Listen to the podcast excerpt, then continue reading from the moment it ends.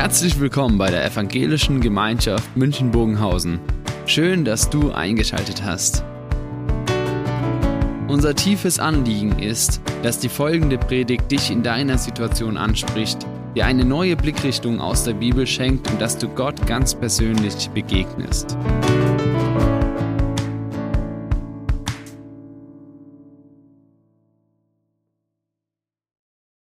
Jesus und seine Zukunftsperspektive für diese Welt. Ich glaube, wir Menschen, wir wollen gerne wissen, was die Zukunft bringt. Und das hat die Menschen, glaube ich, zu allen Zeiten beschäftigt. Wie wird es in Zukunft sein?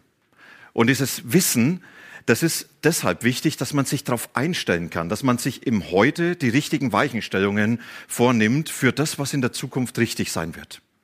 Und wir haben in unserer Welt ganz unterschiedliche Zugänge. Es gibt Zukunftsforscher, die alles Mögliche erforschen, was die Zukunft bringt. Wirtschaftliche Entwicklung, Entwicklung von Bevölkerung, von Klima, von was weiß ich.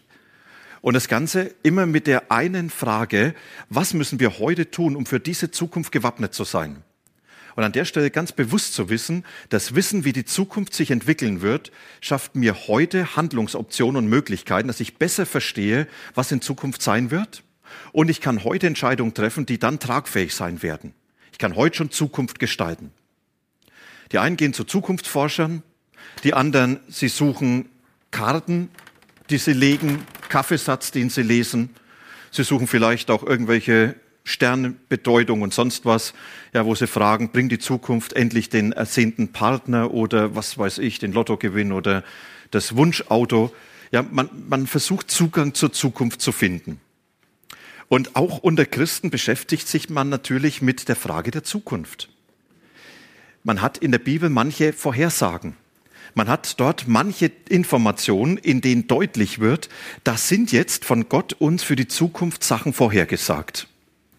Und ich denke an eine Begegnung mit einem Mann, der sagt, ich will dir noch mal jemals vorstellen. Das war bei einer Konferenz. Und dann sagt er, du musst mal mitgehen, da ist einer, den musst du kennenlernen der ist Endzeitspezialist. Endzeitspezialist. Habe ich bis zu diesem Zeitpunkt noch nie gehört, dass es sowas gibt. Und dann sagt er, der weiß ganz genau Bescheid, wie das in der Zukunft sein wird. Der hat den Durchblick durch die ganzen Dinge. Ich habe ihn dann kurz kennengelernt, die Betonung liegt auf kurz, weil ich diesen ganzen Durchblick und das ganz große Wissen dann nicht abrufen wollte. Denn für mich ist eins immer gefährlich. Das sind Menschen, die so ganz genau Bescheid wissen. Und ich denke an Adolf Pohl, er war Bibellehrer, hat tolle Kommentare geschrieben, auch zu dem Buch der Offenbarung. Und er hat gesagt, wenn wir diese Prophetien und die Vorhersagen Gottes anschauen in diese, über diese Welt, dann ist es wie wenn du mit dem Flugzeug über ein Eisfeld fliegst. Von oben her ist es alles eine geschlossene Fläche und man kann es alles schön in einem sehen sagt es, wenn du aber dann nach unten kommst und dort bist, dann merkst du, das besteht nur aus einzelnen Schollen. Und zwischen diesen Schollen kann man sehr gut baden gehen. Wer genau weiß, wie es geht, der kann gewaltig baden gehen. Und deshalb haben wir keinen Fahrplan bekommen, sondern Jesus, er hat uns Informationen für die Zukunft gegeben. Und der Ausgangspunkt war, dass die Jünger damals mit Jesus im Tempel waren. Und dort wird uns dann beschrieben, und als er aus dem Tempel ging, also Jesus, da sprach einer zu, sein, zu seiner Jünger zu Jesus, Meister, siehe, was für Steine, was für ein Bau. Und man kann diese Begeisterung verstehen.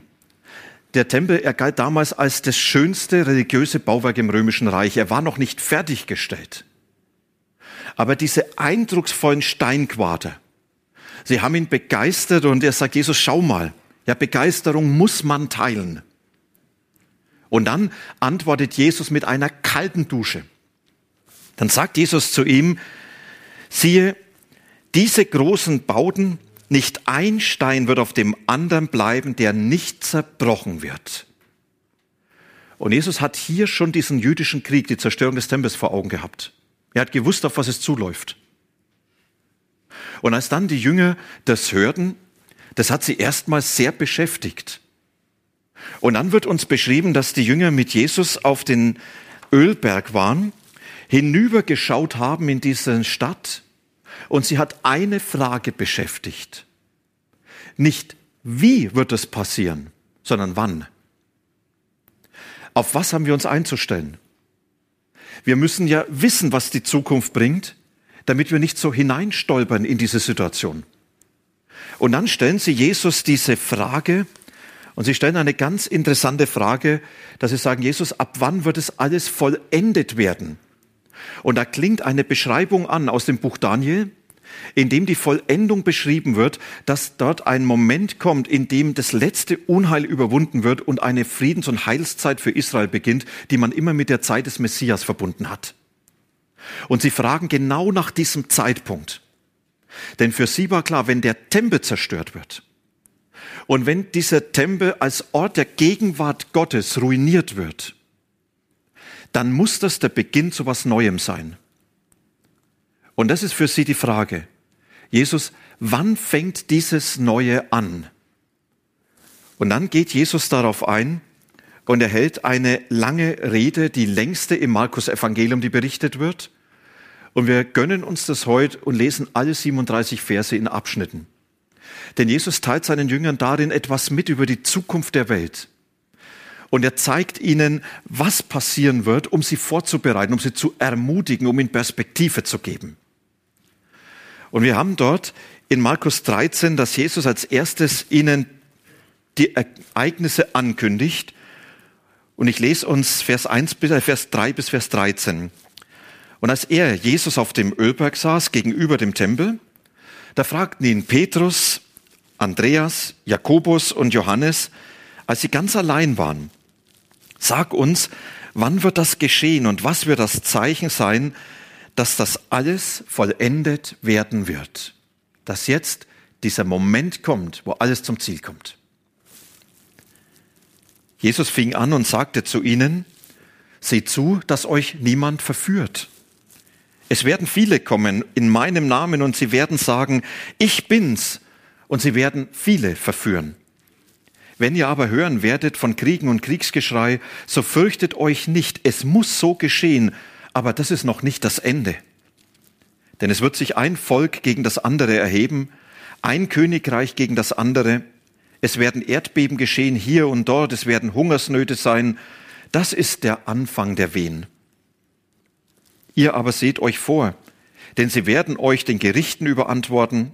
In die Synagogen werdet ihr gegeißelt werden und vor Statthalter und Könige werdet ihr geführt werden, um meinetwillen und ihnen zum Zeugnis. Und das Evangelium muss zuerst gepredigt werden unter allen Völkern. Wenn sie euch nun hinführen und überantworten werden, so sorgt euch nicht vorher, was ihr reden sollt, sondern was euch in jener Stunde gegeben wird, das redet. Denn ihr seid nicht die da reden, sondern der Heilige Geist in euch. Und es wird ein Bruder den anderen den Tod preisgeben und der Vater den Sohn, und die Kinder werden sich empören gegen die Eltern und werden sie töten helfen und ihr werdet gehasst von jedermann um meines Namens willen. Wer aber beharrt bis ans Ende, der wird selig werden. Wisst ihr das, was Jesus hier seinen Jüngern sagt? Er sagt, es gibt keinen Fahrplan, sondern ich beschreibe euch Entwicklungen, die unter der Kontrolle Gottes sind. Die Jünger, sie saßen auf dem Ölberg und sie fragten Jesus, wann ist das Ziel erreicht? Und sie haben gedacht, es gibt jetzt so etwas wie einen Fahrplan, in dem deutlich wird, als erstes passiert das, dann passiert das, dann passiert das und dann passiert das. Und das Ganze ist relativ gut dann deutlich als Weg zum Ziel. Und sie haben erwartet, dass Jesus ihnen jetzt genaue Informationen gibt. Und Jesus macht genau das nicht, sondern er beschreibt ihnen und sagt, von heute an, ja, damals auf dem Ölberg, bis zu dem Zeitpunkt, bis das Ziel dieser Welt erreicht wird, das Ende. Bis zu diesem Zeitpunkt gibt es viele Dinge, die diesen Weg begleiten. Und dann spricht Jesus von Verführung, was jetzt die Jünger betreffen wird. Verführung, wo Menschen auftreten und sie im Namen Gottes als Messias täuschen werden, andere Heilsangebote schaffen, ihnen zeigen, Gott, er hat noch Alternativen, ja nicht mehr Jesus im Mittelpunkt haben, sondern oft den Menschen in den Mittelpunkt gestellt haben. Jesus, er sagt, es wird Krieg geben in dieser Welt. Und dieser Krieg, er wird etwas sein, was Menschen ängstigt. Man wird hören von diesen Gerüchten über Kriege. Und die Menschen, sie werden nicht nur im großen, sondern sie werden auch im kleinen Krieg führen, in den Familien. Jesus, er sagt, es wird Hungersnöte geben, die Menschen an die Existenzgrenzen führen, dass Menschen nicht mehr die Grundlage für ihr Leben finden. Jesus, er geht weiter und er spricht von Erdbeben, wo Menschen durch die Natur bedroht werden und sie merken, dass das, was eigentlich ihr Leben trägt, diese Erde, sich auf einmal gegen sie wendet, zur Bedrohung wird. Jesus, er spricht weiter dann von Verfolgung, was auch die Jünger begegnen wird. Und er sagt, ihr werdet, ihr werdet verfolgt werden durch Juden, durch Heiden. Und ihr werdet dort immer wieder gehasst werden um meines Namens willen. Es geht bis in die Familien rein. Dass Menschen euch ausliefern werden, die zu eurem engsten Familienkreis gehören. In Klammer, was Menschen bis heute erleben. Dass wenn jemand Christ wird, der der Schande der Familie ist, dass er ausgestoßen gehört oder an manchen Orten sogar eliminiert. Und das, was erstaunlich ist, dass Jesus sagt, und was auch noch dazu gehört, das ist die Verkündigung, dass bis zum Ende der Welt von mir geredet wird. Und damit Jesus sagt, ich werde immer in dieser Welt Bedeutung haben. Und was Jesus jetzt hier in diesen Ansagen von dem, was den Weg der Geschichte prägt, den Jüngern nicht sagt, also jetzt passt auf, als erstes kommt Verführung. Und wenn die durch ist, dann kommt Krieg. Und wenn der durch ist, dann kommt Erdbeben und dann kommt Hunger und dann kommt dieses und dann kommt jenes und dann seid ihr am Ziel. Dann könnten wir uns mit unserer Bibel hinsetzen und könnten abhaken und sagen, na, es dauert ja noch. Oder ist es schon bald da? Sondern Jesus sagt, es ist eine Entwicklung, die diese Welt prägt. Und das ist immer wiederkehrend. Und wir wünschen uns, dass Jesus was anderes gesagt hätte. Wisst ihr, ich hätte mir gewünscht, dass Jesus sagt, es wird immer weniger Verführung werden. Die Kriege, sie werden immer mehr abnehmen. Hunger wird überwunden werden. Es wird die Verfolgung für euch immer weniger werden. Die Naturkatastrophen haben die Menschen im Griff. Nur eins sollte immer bestehen bleiben, das ist, dass bis in der ganzen Welt Jesus verkündigt wird. Ich hätte gewünscht, dass Jesus sagt, es wird weniger. Und Jesus sagt, nein, das nimmt er zu. Und dieser Weg dorthin ist dynamisch und es wird immer größer werden. Es ist wie bei Wehen, dieses Bild gebraucht er. Und dieses, diese Wehen, die immer stärker werden, diese Auswirkungen, diese Ereignisse werden immer größer werden. Wisst ihr, wenn wir heute über Ukraine-Konflikt reden, wenn wir heute über Kriegsangst reden, wenn wir heute über Hunger reden, wenn wir heute über Verfolgung reden, dann reden wir darüber, dass das Dinge sind, die Jesus alle vorher gesagt hat. Und er sagt, das ist, was diesen Weg der Weltgeschichte prägt.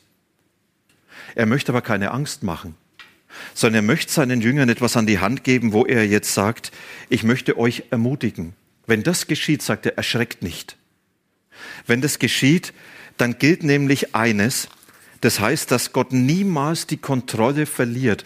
Wer diesen Text nochmal lesen will, ich empfehle euch heute vielleicht nochmal Markus 13 zu lesen. Der wird lesen, dass da drin Jesus sagt, solches muss geschehen.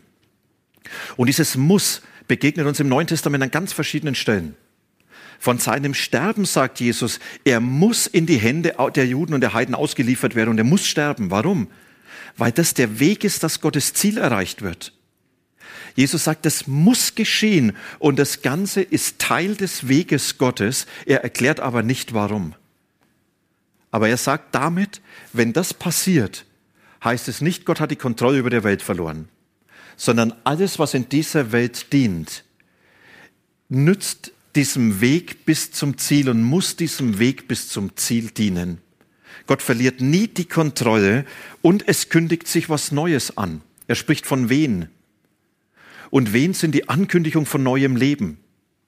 Und Jesus sagt, wenn ihr mit diesen Dingen konfrontiert werdet, dann soll euch das nicht zuerst gefangen nehmen, dass ihr nur auf diese Dinge starrt, sondern dann soll euch das daran erinnern, dass das der Weg ist, dass das Neue kommt und das neue Leben heißt, dass dann diese neue Welt Gottes uns bevorsteht und anbrechen wird. Dass Gott mit seiner Geschichte mit dieser Welt zum Ende kommen wird und ein ganz neues Kapitel aufgeschlagen wird. Und Jesus sagt, wenn das passiert, dann soll euch das das Ziel vor Augen führen. Ihr seid unterwegs zu dem Neuen. Und auf diesem Weg lebt ihr unter der Fürsorge Gottes. Macht euch keine Gedanken, was ihr reden solltet. Das ist nicht der Zuspruch für Pastoren, wenn es um die Predigt geht. Da heißt es, macht euch für wohl Gedanken, was ihr reden wolltet. Aber er sagt, wenn ihr dann vor Gericht gestellt werdet, wenn ihr zur Rechenschaft gezogen werdet, wo es um alles geht, wo es um euer Leben gehen könnt, da macht euch keine Gedanken darüber, was wir jetzt richtig reden, wie wir es reden sollen, sondern vertraut einfach darauf, dass Gott in diesem Moment für euch sorgt. Der Geist Gottes ist in euch gegenwärtig und er wird euch die richtigen Worte geben. Liefert euch ihm aus, er sorgt für euch. Wisst ihr, und das ist so das Erste, was Jesus seinen Jüngern sagt. Er sagt, wir haben hier keinen Fahrplan in dieser Welt, sondern es sind Entwicklungen, die beschrieben werden. Und wenn ihr mit diesen Entwicklungen konfrontiert werden, dann soll euch das erinnern, das ist der Weg zum Ziel. Gott hat die Kontrolle nie verloren. Es kündigt das Neue an und auf diesem Weg wird Gott für euch sorgen. Und dann geht Jesus weiter. Und er sagt, und dann gibt es auf diesem Weg einmalige Ereignisse, aber auch immer wiederkehrende Ereignisse. Und da spricht er dann sehr konkret von dem, was in Jerusalem passieren wird, 70 nach Christus, wenn es zerstört wird. Und dann sagt er, wenn ihr aber sehen werdet, das Gräuelbild der Verwüstung, ein fester Begriff aus dem Propheten Daniel, was etwas mit der Entehrung des Tempels meint, aber auch mit einer Zerstörung des Tempels. Dieses Gräuelbild der Verwüstung. Wer es liest, der soll aufmerken, schreibt Markus. Als dann, wer in Judäa ist, der fliehe auf die Berge. Wer auf dem Dach ist, der steige nicht hinunter und gehe nicht hinein, um etwas aus seinem Haus zu holen. Und wer auf dem Feld ist, der wende sich nicht mehr um, seinen Mantel zu holen. Weh aber den Schwangeren und den Stillenden zu jener Zeit. Bittet aber, dass dies nicht im Winter geschieht. Denn in diesen Tagen wird eine solche Bedrängnis sein, wie sie nie gewesen ist, bis jetzt vom Anfang der Schöpfung, die Gott geschaffen hat, und auch nicht wieder werden wird. Und wenn der Herr diese Tage nicht verkürzt hätte, würde kein Mensch selig. Aber um der Auserwählten willen, die er auserwählt hat, hat er diese Tage verkürzt.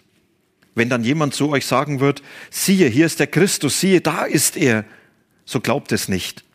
Denn es werden sich erheben viele falsche Christusse und falsche Propheten, die Zeichen und Wunder tun, so dass die Auserwählten verführt würden, wenn es möglich wäre. Ihr aber seht euch vor, ich habe euch das alles zuvor gesagt. Wisst ihr, Jesus, er hat jetzt den jüdischen Krieg vor Augen. Und er spricht vom Ölberg und sagt, dieses Gräuelbild der Verwüstung, das gilt jetzt in diese Zeit 70 nach Christus. Und er sagt, es wird ganz konkret geschehen. Und auch das ist, was Jesus über die Zukunft der Welt sagt. Er sagt sehr konkrete Ereignisse voraus. Und er gibt den Juden damals, seinen Jüngern, den Rat, wenn ihr das kommen seht, wenn das alles sich zuspitzt, dann bleibt nicht mehr in der Stadt, sondern dann flieht.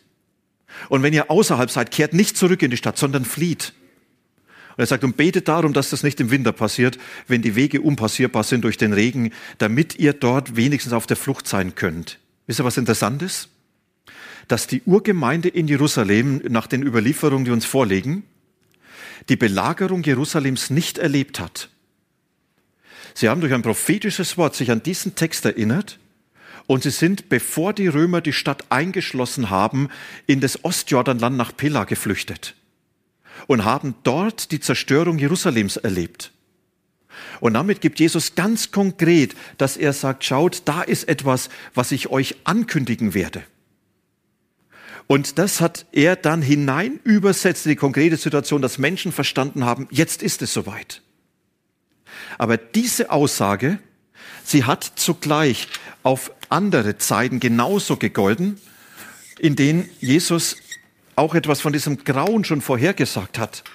Wenn er sagt, sowas ist bisher nie passiert, das ist das Schlimmste, was passiert ist, dann müssen wir sagen, das mag auf 70 vor Christus zutreffen.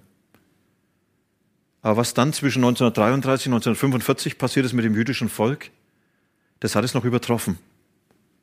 Und damit Aussagen von Jesus, die oft einen größeren Horizont nochmal in sich tragen. Und auch das vor Augen zu haben. wenn Jesus Dinge ankündigt, dann sagt er, das sind einmalige und zugleich wiederkehrende Ereignisse, die aber alle unter Gottes Begrenzung stehen. Und er sagt diese Begrenzung hinein wieder als Ermutigung für seine Jünger.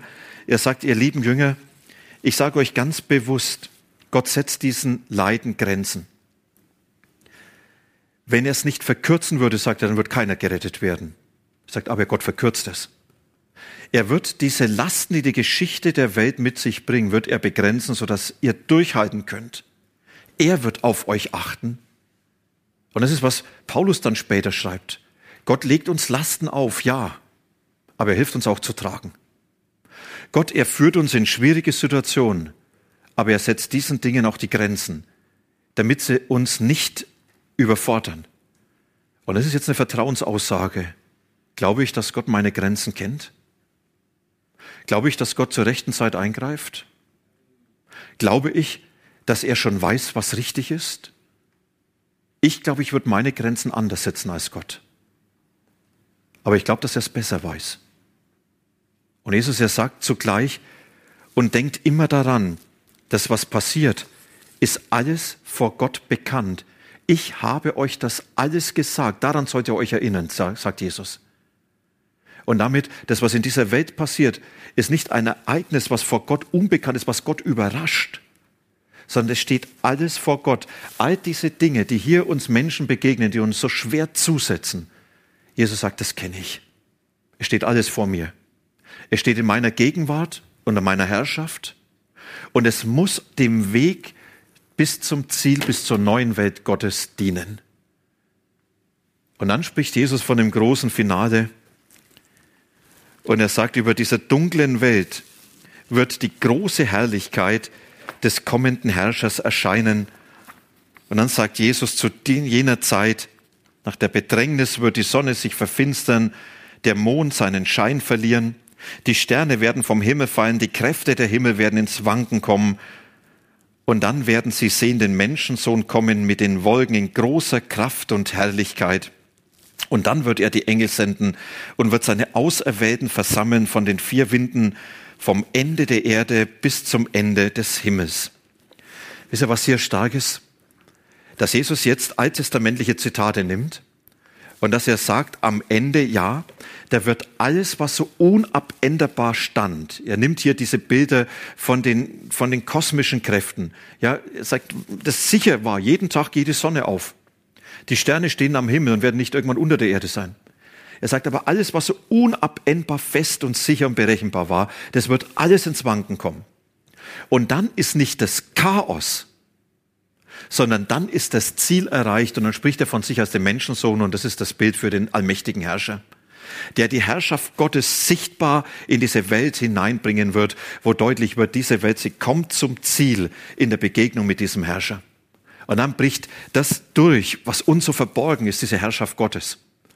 Das Bild von den Wolken, er kommt mit den Wolken heißt, ja, dann wird er aus der Verborgenheit treten und dann wird für jeden Menschen sichtbar werden, er ist der Herr, der jetzt was ganz Neues macht, ein neues Kapitel aufschlägt.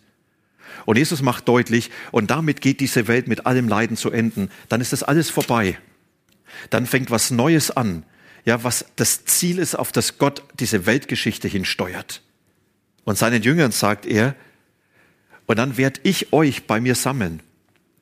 Dann werde ich euch zu mir holen. Dann werde ich nicht sagen, jetzt schaut, dass ihr kommen könnt, sondern ich werde selbst dafür sorgen, dass ihr alle bei mir seid. Ein ganz großartiger Zuspruch. Ich sorge dafür, dass ihr am Ende bei mir seid. Ich sorge dafür, dass keiner verloren geht. Ich sorge dafür, dass ihr dieses Ziel eures Lebens und Glaubens erreichen werdet. Und aus dem Ganzen nimmt Jesus jetzt einige Konsequenzen heraus, Herausforderungen.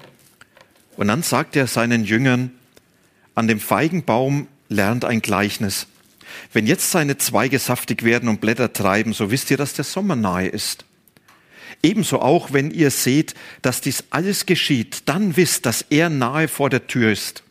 Wahrlich, ich sage euch, dieses Geschlecht wird nicht vergehen, bis dies alles geschieht. Spannende Sache. In dem Zusammenhang mit prophetischen Aussagen heißt es hier möglicherweise, dieses Menschheitsgeschlecht wird nicht vergehen.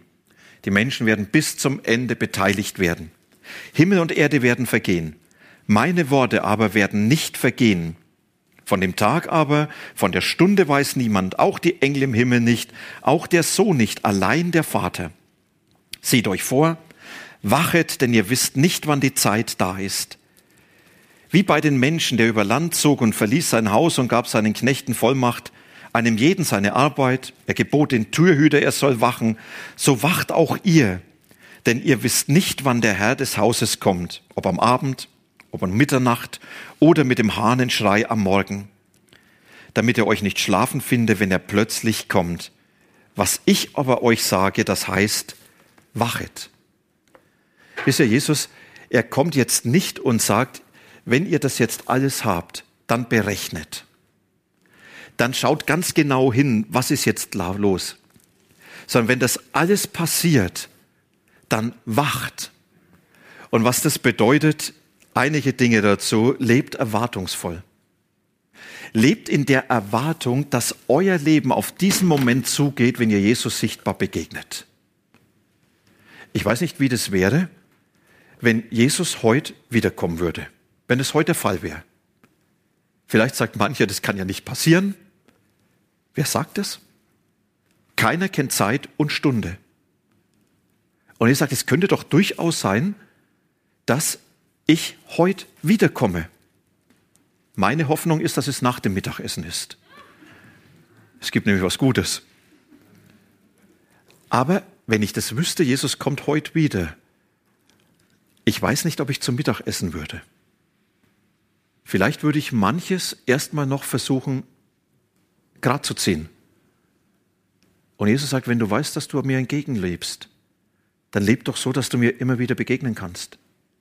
Und wenn du mit diesen Dingen konfrontiert wirst und es dich wachrüttelt, dann sollst dich erinnern, du, ich gehe mit meinem ganzen Leben Jesus entgegen und ich will so leben, dass ich ihm begegnen kann.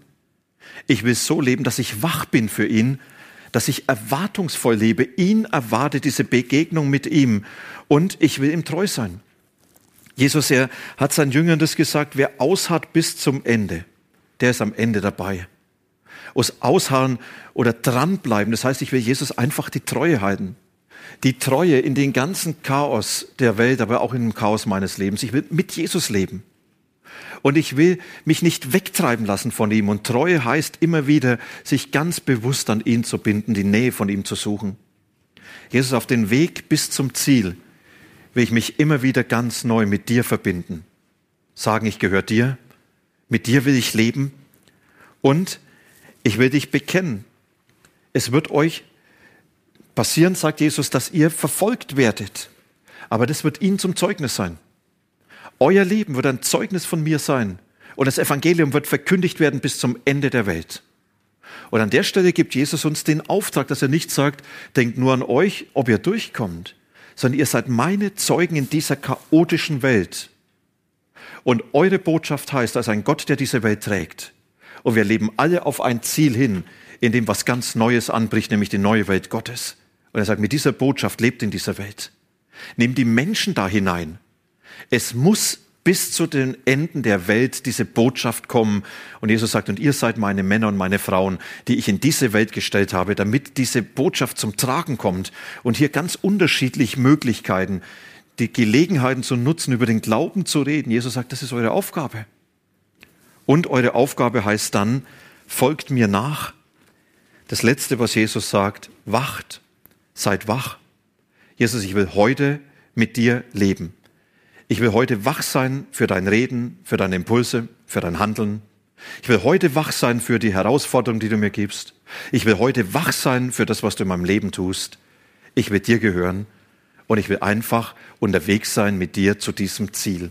Jesus lässt uns nicht im Unklaren über die Welt. Er beschreibt den Weg dieser Welt bis zum Ziel. Er gibt uns keinen Fahrplan. Er sagt, was die Welt prägen wird bis zum Ziel.